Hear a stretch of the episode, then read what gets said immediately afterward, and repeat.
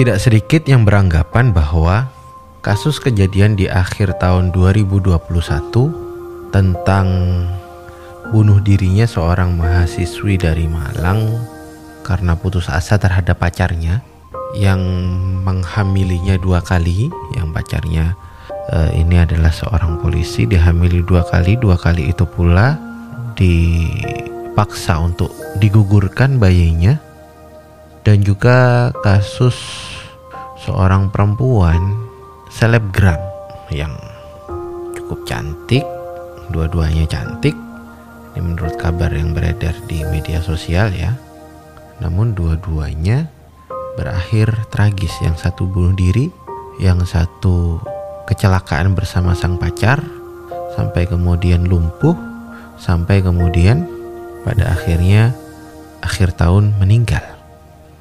Sehingga tidak sedikit yang mengatakan bahwasanya Laura dan Novia Widiasari adalah korban pacar masing-masing dan sebuah gaya hidup yang bernama pacaran.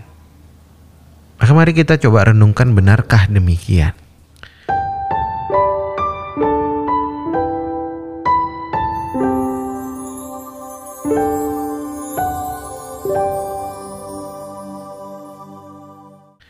Sebelum kita coba urai dan berusaha menjawab pertanyaan ini, sebelumnya kita uh, ingin menyampaikan turut berduka cita dengan hal yang sedemikian terjadi di negeri kita ini Laura dan Novia khususnya.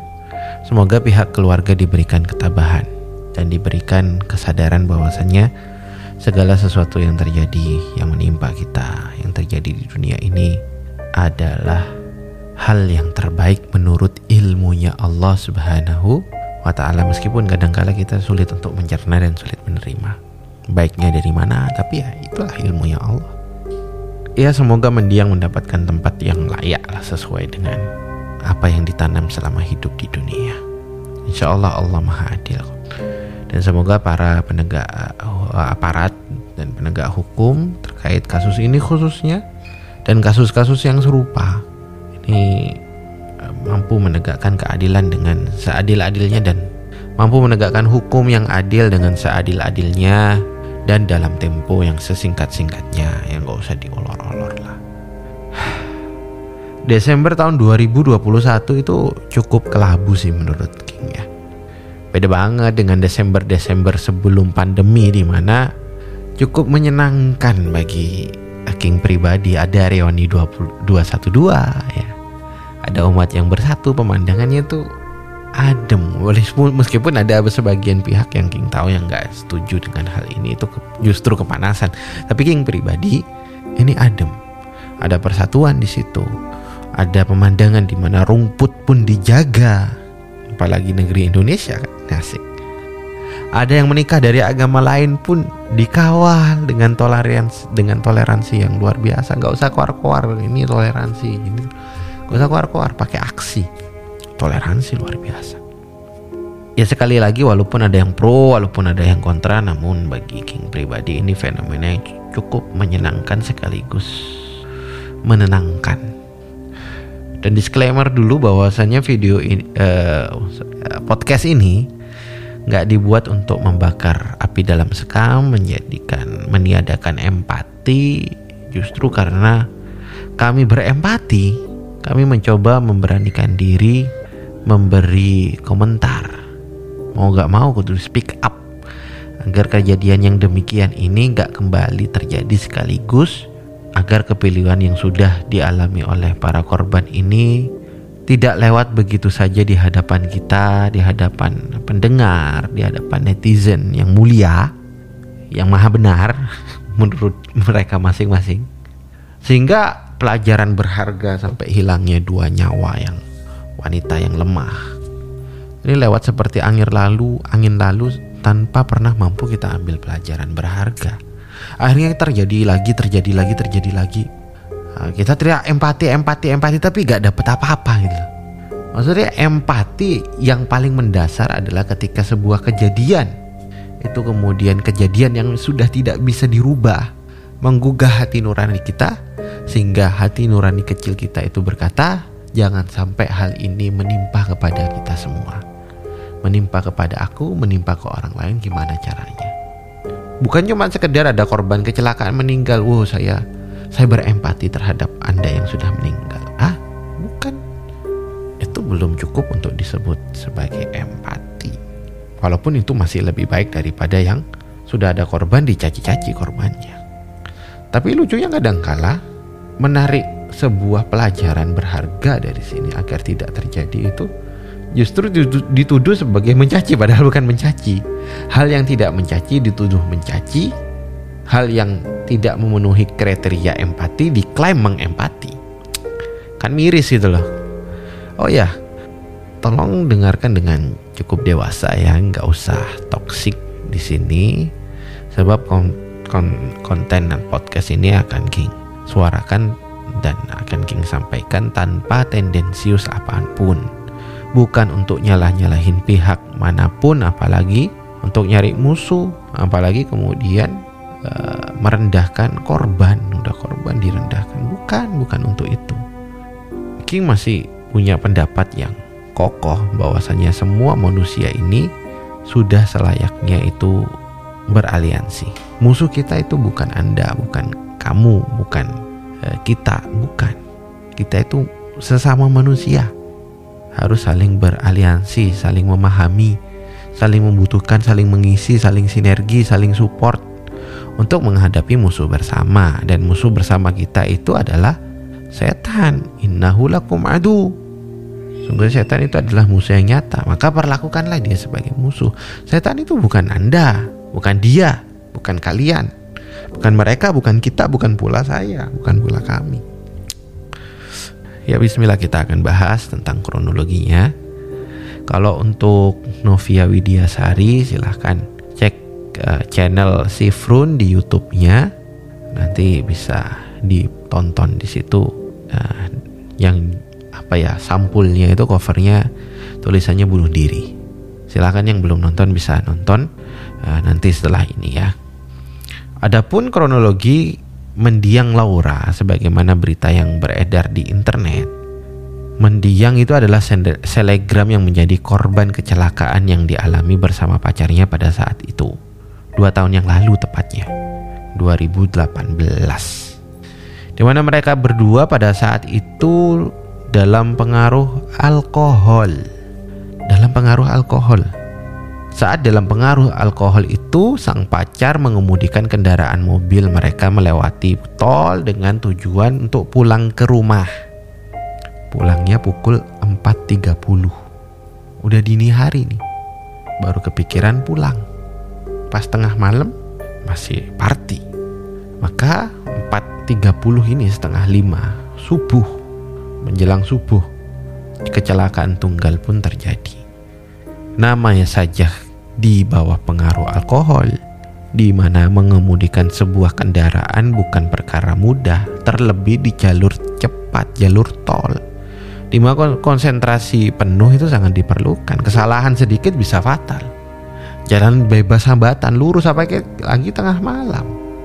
Banyak orang itu kecelakaan padahal fit padahal sadar. Kenapa? Karena kurang konsentrasi mudah ngantuk saking mudahnya jalannya akibat kecelakaan itu Laura lumpuh singkat cerita itu ya. Adapun sang kekasih yang dinilai teledor ini hanya mengalami luka-luka ringan. Sudah jatuh tertimpa tangga ya. Laura sudahlah lumpuh, tak lama kemudian sang kekasih memutuskan hubungan pacaran secara sepihak katanya. Lalu kontroversi demi kontroversi yang dilakukan oleh pihak mantan pacar ini kian mencuat seiring juga dukungan kepada Laura terus berdatangan tanpa terbendung. Laura pun memberanikan diri untuk melancarkan somasi kepada pihak mantan pacarnya dengan dakwaan pasal 310 ayat 3 Undang-Undang Republik Indonesia nomor 22 tahun 2009 tentang lalu lintas dan angkutan jalan di mana Gaga mantan pacar Laura ini terancam mendapat hukuman penjara paling lama 5 tahun atau denda 10 juta rupiah. Korbannya lumpuh, ganti ruginya 10 juta men jujur ya jujur ya boro-boro lumpuh dua kaki dari perut ke bawah. Yang dengerin ya, coba King tanya. Mau nggak satu jarinya dibeli 2 miliar, tapi dipotong. Jadi kaki deh yang nggak terlalu kelihatan kayak tangan. Dipotong satu. Jempolnya kah? Ah, yang tengah kah? Dipotong. 2 M mau nggak? Kalau normal sih nggak mau. Kalau normal ya. Ini 10 juta bro. Operasi kaki yang sakit itu lebih daripada itu bro. Kakinya sudah sakit. Dioperasi. Masang pen kecelakaan misalkan. Atau diabetes. Ah, bahkan diamputasi aja dihilangkan itu lebih dari 10 juta. Ini lumpuh dari normal menjadi lumpuh harganya 10 juta ya silahkan dihitung sendiri apakah itu setara atau enggak ya. Di tengah-tengah perjuangan Laura mencari keadilan, kabar mengejutkan sontak menggegerkan dunia permedsosan. Nah, Laura Ana meninggal dunia. Kita nggak ngucapin innalillahi wa inna ilaihi rajiun ya karena ternyata bukan agama Islam meskipun ibunya muslim. Tapi Laura ini ikut ayahnya sepertinya yang Nasrani. Ya, meninggal. Ternyata jadwal menghadap pengadilan Allah datang begitu cepat dibanding proses pengadilan yang diajukan mendiang di negeri ini yang terkesan teramat lambat sih. Ya, terkesannya aja sih. Gak tahu sih yang lain kerasa sama atau enggak. Maka tersebar dua ekstrim pro dan kontra di media sosial. Ekstrim yang pertama berkata seperti ini masalah keduanya. Perempuan juga salah, mau-maunya diajak keluar malam-malam sama cowok pula. Yang bukan mahramnya pula. Udahlah pacaran, mabuk pula yang akhirnya fatal akibatnya. Maka juga melanggar aturan Allah, ujung-ujungnya pasti gak enak. Apa yang ditanam, itulah yang dituai. Kata pihak pertama. Pihak ini tidak mengenal pihak yang bersangkutan. Ini siapa? Tanpa mempedulikan situasi dan kondisinya nasihatin bawa-bawa Allah tanpa mungkin bahkan nggak tahu bahwasanya yang diomongin itu bukan Islam gitu loh bukan Muslim sehingga mau nyala nyalain yang terkait juga bawa-bawa dalil agama Islam ya iya kayak terkesan salah sambung ya dia gak kenal tidak mencoba membetulikan situasi kondisi dan bagaimananya tiba-tiba muncul menjadi seorang hakim dengan tuduhan bertubi-tubi, judgement yang bertubi-tubi, yang menyerang diarahkan kepada pihak yang jelas-jelas sedang mengalami guncangan eh, yang dahsyat, lagi ngedown, lagi trauma, di mana pada saat itu yang dibutuhkan tuh support bukan nasihat apalagi cacian dan tuduhan.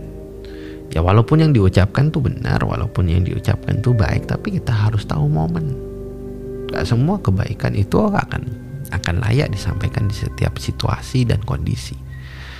Sehingga karena gak tepat itu orang yang niatnya baik untuk nasihatin maksudnya menjadi terkesan tidak punya empati.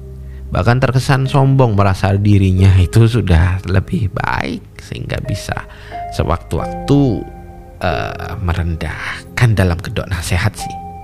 Lebih baik dari saudaranya bahkan tanpa sadar ia menjadi fitnah. Seolah-olah Islam itu ngebikin orang gak empati. Seolah-olah Islam itu ya begitu kolot kasar gak punya empati tidak mengerti situasi tidak punya hati. Lalu muncul barisan-barisan yang sakit hati yang justru malah pobi malah ekstrim ke kiri kalau tadi ekstrim kanan ekstrim ke kiri. Pobi sama ajaran Islam. Eh, anti pada nasihat. Padahal gak sedikit dari mereka sendiri itu ngakunya agamanya Islam. Pobi sama agamanya sendiri anti sama nasihat agamanya sendiri. Inilah pihak kedua yang kemudian berkata kurang lebih empati pokoknya nomor satu. Nggak usah pedulikan orang-orang. Kadrun yang sok-sokan nasihatin itu gak usah dipedulikan. Kalian kalau gak bisa berkata baik mending diem dia itu korban. Yang namanya korban pasti benar. Nggak peduli dia ngapain nggak usah diungkit-ungkit lagi itu. Yang mabuk kek pacaran kek kabut-kebutan kek apa pun. Semua itu semua udah tahu. Itu gak perlu kamu kasih tahu. Yang jelas dia korban. Dia pasti benar. Pelakunya pasti yang salah. Ayo tunjukkan empatimu. Ini kata pihak yang kedua. Pihak ini larut dalam emosinya niatnya juga baik sebenarnya. Membela korban yang tertindas. Tapi seiring, seiring dengan itu mereka cenderung menggunakan istilah korban untuk terus merembet menjadi pembenaran atas kesalahan-kesalahan yang sudah terjadi untuk diperbaiki di masa depan demi kebaikan bersama. Bukan berarti korban tuh gak, gak bakal salah. Bukan berarti kalau jadi korban lalu maksum kayak nabi, kayak rasul. Ya enggak dong. Yang lebih buruk, buruknya lagi. Hal ini menjadi angin segar bagi para muda-mudi lainnya yang harusnya setelah kejadian ini mereka belajar untuk menghentikan aktivitas non produktifnya yang cenderung negatif itu. Mereka seperti mabuk-mabukan, merokok, pergi malam sampai dini hari, party, pacaran, pergaulan bebas, sampai percobaan bunuh diri kayak yang dialami oleh Novia dan lain sebagainya. Bentuk-bentuk kenakalan anak muda hari ini. Kalau ada orang yang bunuh diri hari ini dibela. Kemudian suatu ketika ada orang yang merasa kasusnya itu sama beratnya. Apa yang menghalangi dia untuk tidak bunuh diri? Kalau sebelumnya orang yang bunuh diri justru dipuji sebagai bak pahlawan, dibela mati-matian. Bukan berarti kita boleh mencaci ya, tidak. Tapi mari kita objektif. Demi kepentingan bersama. Akhirnya mereka itu turut merasa punya kawan, senasib, sepenanggungan, punya pendukung, punya supporting system yang sudah tidak menilai buruk lagi perilaku buruk mereka. Lalu pada akhirnya mereka tetap dalam tren buruknya sehingga membuka kemungkinan semakin lebar bahwa hal-hal serupa ini bisa terjadi lagi di kemudian hari. Ujung dari segala akhirnya musibah yang bertubi-tubi menghampiri kita namun di saat yang sama, kita dan generasi bangsa ini tak jua kian membaik. Padahal musibah ini adalah musibah yang sangat menyakitkan bagi kita masing-masing pribadi dan juga bagi negeri ini sebenarnya. Ya inilah strategi of Satan ya. Setan itu emang gila ya. Nyebelin. Ah, maka banyak-banyaklah ucapin a'udzubillahi minasyaitonirrajim. Bismillahirrahmanirrahim. Ya gila itu. Gara-gara setan yang akalnya udah baik dirusak hatinya. Sehingga ia riak, merasa lebih baik dari yang lain. Jadi kiber. Tadi golongan pertama ini niatnya pengen nasihat. Akalnya udah bener, hatinya dirusak. Ngerasa ngenasehatin padahal nyakitin. Ngerasa beramal soleh padahal beramal toleh. Merasa memberikan contoh yang baik padahal justru memberikan contoh dan tren yang buruk terhadap tata cara nasihat. Tanpa sadar ia masuk dalam perangkap setan. Yang hatinya sudah baik, ah, dibengkokkan akalnya. Yang golongan dua, hatinya udah baik, pengen empati, pengen mendukung, akalnya dibengkokkan. Setan hiasin perbuatan buruk jadi baik, ia bela mati-matian. Dibuatlah sibuk dia oleh setan sehingga akalnya tidak punya waktu untuk mencerna mengambil ibroh dari kejadian yang terjadi padahal di situ juga ada ayat-ayat Allah tanda-tanda kekuasaan kekuasaan Allah. Yang pengen Allah itu pengen agar kita itu senantiasa mengambil pelajaran agar tidak terulang kejadian yang serupa. Ini tragedi bro. Musibah. Tanpa sadar mereka juga masuk dalam narasi yang menguntungin setan. Gak ada yang untung bertekainya pihak satu sama pihak dua. Pihak satu capek, pihak dua juga capek. Makan hati juga nggak dapat apa-apa juga. Nggak dapat duit nggak dapat ketenangan juga. Nggak dapat nggak dapat pahala apalagi. Wa a'malahum. Dan begitulah dan ketika setan menjadikan mereka itu memandang baik pekerjaan mereka yang buruk. Al-Anfal ayat 48 maka muncul pertanyaan ini kesalahan individualik atau sistemik? Walaupun tampaknya ini semata-mata kesalahan personal atau ada unsur ya kelihatan ini kesalahan personal. Maka pertanyaannya ini benarkah kesalahan personal atau ada unsur kesalahan sistemik? Ya, sekali aja kejadian kayak begini atau yang kayak begini itu sudah terjadi berkali-kali dan akan berkali-kali lipat lagi. King kasih analogi yang sederhana. Kalau di sebuah perempatan sering terjadi banyak kecelakaan sehari bisa tiga kali maka yang dicek itu sistemnya jangan-jangan ada masalah secara sistemik bukan salah pengendara pribadi yang ngantuk atau atau apa ya sen kanan beloknya kiri Bukan itu, jangan-jangan kalau sehari sampai tiga kali. Bukan pula karena ada makhluk halus yang menunggu di daerah situ. Coba dicek. Siapa tahu ketika dicek ternyata memang benar lampu merahnya yang masalah. Pas lampu merah, merah semua. Pas lampu hijau, hijau semua. Wajar sering terjadi kecelakaan. Inilah problem sistemik. Jangan salahkan pengendara motornya. Tapi kalau ada orang naik motor taat aturan jalan sepi naik di pinggir udah tengah malam nggak ada orang satupun kecuali dia kecepatan 50 km per jam tiba-tiba dari kejauhan kejauhan muncul mobil dari belakang gubrak kalau ini jangan buru-buru cek lampu merahnya cek orangnya kenapa oh ternyata dia baru putus dari pacarnya pikirannya nggak fokus Akhirnya dia mengendarai motornya secara mobilnya secara ugal-ugalan. Lah inilah problem individualik. Sekarang kita lihat pacaran. Pacaran adalah benang merah dari beragam banyaknya kasus yang seperti ini. Khususnya dua kasus yang sedang kita bicarakan. Sama-sama dalam kondisi berpacaran dan berhubungan dengan pacarnya. Ada kesamaan, sama-sama pacaran sama-sama jadi korban pacar ya. Nah, problem dari pacar ini adalah apakah problem orangnya itu tergantung orangnya sehingga ini disebut sebagai problem individualik. Sehingga kurang tepat kalau problem individu malah yang dilarang pacarnya. Ya kan? Maksudnya ini problem individu kemudian kita ngelarang pacarannya. Kayak pihak satu misalkan Jangan pacaran makanya. Loh kan yang salahnya itu pacarnya. Kok pacarannya yang disalahkan? Nah gitu. Atau sebaliknya malah ini problem sistemik. Pacaran itu sendiri. Bukan sang pacar. Tapi pacaran itu sendiri. Sehingga membiarkan sistem atau budaya pacaran terus berlangsung akan sangat beresiko tinggi menghasilkan hal-hal fatal yang serupa lainnya. Kalau problemnya sistemik pacaran. Berbeda kalau problemnya individualik sang pacar. Beda. Nah, the problem is yeah. Ya perlu dipahami bersama bahwasanya Islam itu turun menjadi pedoman sekaligus petunjuk agar manusia itu terbantu menyelesaikan seluruh problem yang ada di dunia.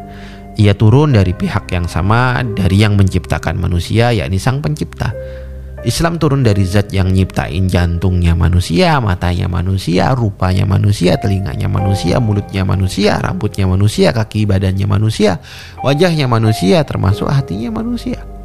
Bukankah tidak ada pakar hati yang lebih pakar melebihi kepakaran pencipta produk itu sendiri?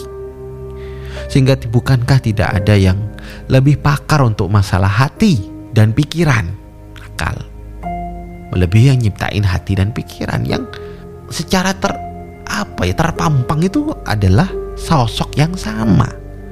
Semuanya diciptain dari sosok yang sama. Kalau memang benar manusia itu adalah produk ciptaan zat yang maha pencipta harusnya solusi dan penjelasan dari sang pencipta adalah penjelasan dan problem solving yang paling tepat. No debat ya? Iya dong? Ya kira-kira solusinya apa Selama ini boleh tidaknya pacaran dan perlu tidaknya dilarang untuk pacaran adalah perdebatan yang tidak ada usainya. Kenapa? Karena perbedaan menelaah fakta akan menghasilkan kesimpulan yang berbeda sehingga orang yang memahami masalah yang timbul dalam hubungan pacaran adalah masalah individu. Memang ada benarnya. Karena cara memandang faktanya pacaran itu nafsi-nafsi tidak berkaitan antara satu hubungan pacaran satu dengan dengan status pacaran di individu yang berbeda. Sehingga orang yang memahami masalah yang timbul dalam hubungan pacaran ini adalah masalah individu dengan landasan sederhana bahwa ada kok yang pacaran tapi baik-baik saja. Seperti statement yang pernah rame di Twitter yang berbunyi ini dari dot Agus Magelangan Bapak Agus Mulyadi ya Beliau mengatakan solusi untuk mencegah kekerasan seksual dalam hubungan pacaran itu bukan dengan melarang pacaran. Sebab kalau pakai pola begitu maka solusi untuk mencegah kekerasan dalam rumah tangga adalah dengan melarang pernikahan. Logis sih, logis. Sah-sah saja beliau berpendapat seperti itu. Karena beliau memahami fakta pacaran adalah problem individu. Namun bukan berarti dong kalau ada yang baik-baik saja maka kesimpulannya pasti problem individu. Iya kan? Tidak sesederhana itu menyimpulkan sesuatu sebenarnya. Bukankah dikala lampu merah perempatan lampu merah perempatan itu error pasti ada saja pengendara yang selamat? Apakah ketika ada yang satu yang selamat di antara lima kali kecelakaan perharinya, kemudian kita katakan, enggak kok lampu merahnya enggak masalah kok merah terus, pas merah-merah semua, pas hijau-hijau semua, lantaran ada yang selamat saja, ya kan? Sebuah data yang diliris dari catatan tahunan Komnas Perempuan pada 5 Maret tahun 2021 menyebutkan, ini ya, King coba bacakan. Perempuan dalam himpitan pandemi, lonjakan kekerasan seksual, kekerasan cyber, perkawinan anak dan e, keterbatasan penanganan di tengah Covid. Ya, catatan 2021, catatan tahunan kekerasan terhadap perempuan tahun 2020 dari Komnas Perempuan. Jakarta 5 Maret 2021. Hasil datanya setelah penelitian yang cukup panjang dari dijabarkan dalam jurnal itu Judulnya adalah Pelaku Kekerasan Seksual Ranah KDRT garis miring RP tahun 2020 Catahu 2021 Berapa? Sebab yang tidak teridentifikasi teridentifikasi itu ada 9 Kekerasan sosial kekerasan dalam rumah tangga dan seksual ya. Kekerasan seksual ranah KDRT karena orang tua itu 40 karena mertua satu, karena majikan satu, karena suami istri itu satu, karena suami 83, mantan suami 5, kakek 24, karena kakek 24, kakek kakek kakek apa ya nyakitin cucunya. Ya, bukan kakek legend kan? kakeknya Sinchan. Kakeknya Cibi Maroko-chan. Kenapa muka kakek mereka itu sama ya? Duh, kakek kakek 24 24 orang saudara atau kerabat itu 135 kakak ipar ada 13 paman itu 43 sepupu 16 adik ipar 3 adik sendiri 3 kakak 12 ayah tiri atau ayah angkat 92 oh cukup banyak dan ayah sendiri 165 malah lebih banyak ayah sendiri dan pacar 1074. Mantan pacar 263. Jauh lebih unggul. Ternyata pacar menempatin urutan pertama pelaku kekerasan seksual unggul mutlak dengan 174. Di urutan 2 263. Pelapor yakni mantan pacar. Sekarang King coba tanya lagi. Ini problem individual atau problem sistemik? Ini loh datanya. Emang di setiap problem sistemik ada unsur individual. Tapi bukan berarti ketika ada unsur individual ini adalah problem individual tanpa terkait dengan sistemik. Tidak. Lihat yang paling dominan di situ. Dan problem sistemik lebih layak diutamakan daripada problem personal. Sekali lagi, coba tanya, berarti ini jadi kesimpulannya problem individual atau sistemik? Silahkan jawab masing-masing.